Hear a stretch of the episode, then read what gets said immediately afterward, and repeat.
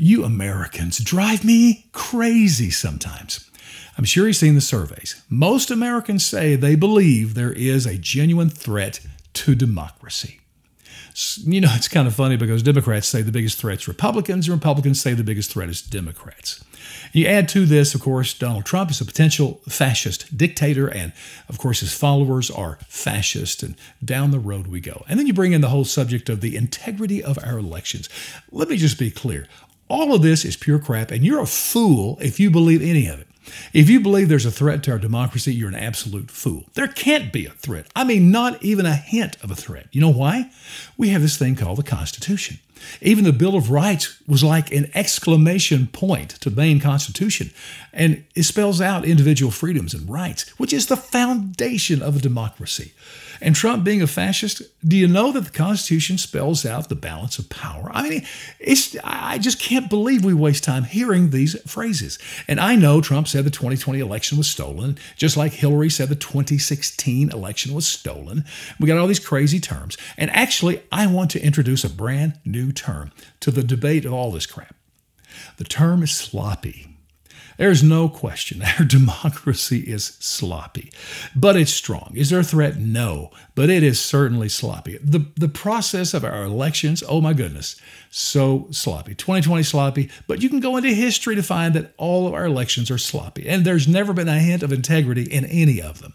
Take the 1824 election. Andrew Jackson easily won the popular vote and the Electoral College vote, but John Quincy Adams became president. Here's how it worked.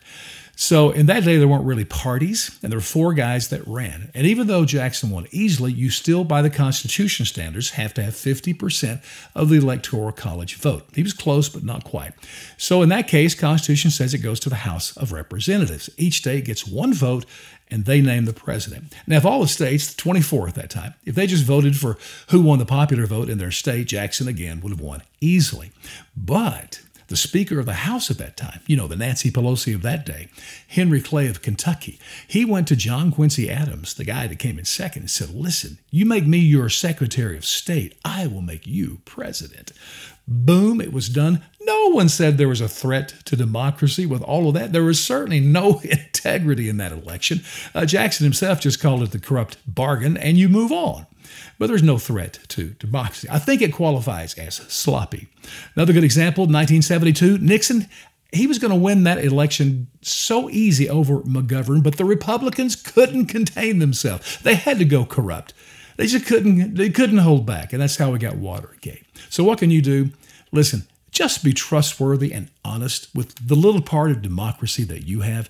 You vote and stop spewing lies and conspiracy theories to try to steal someone else's vote. That's what you can do.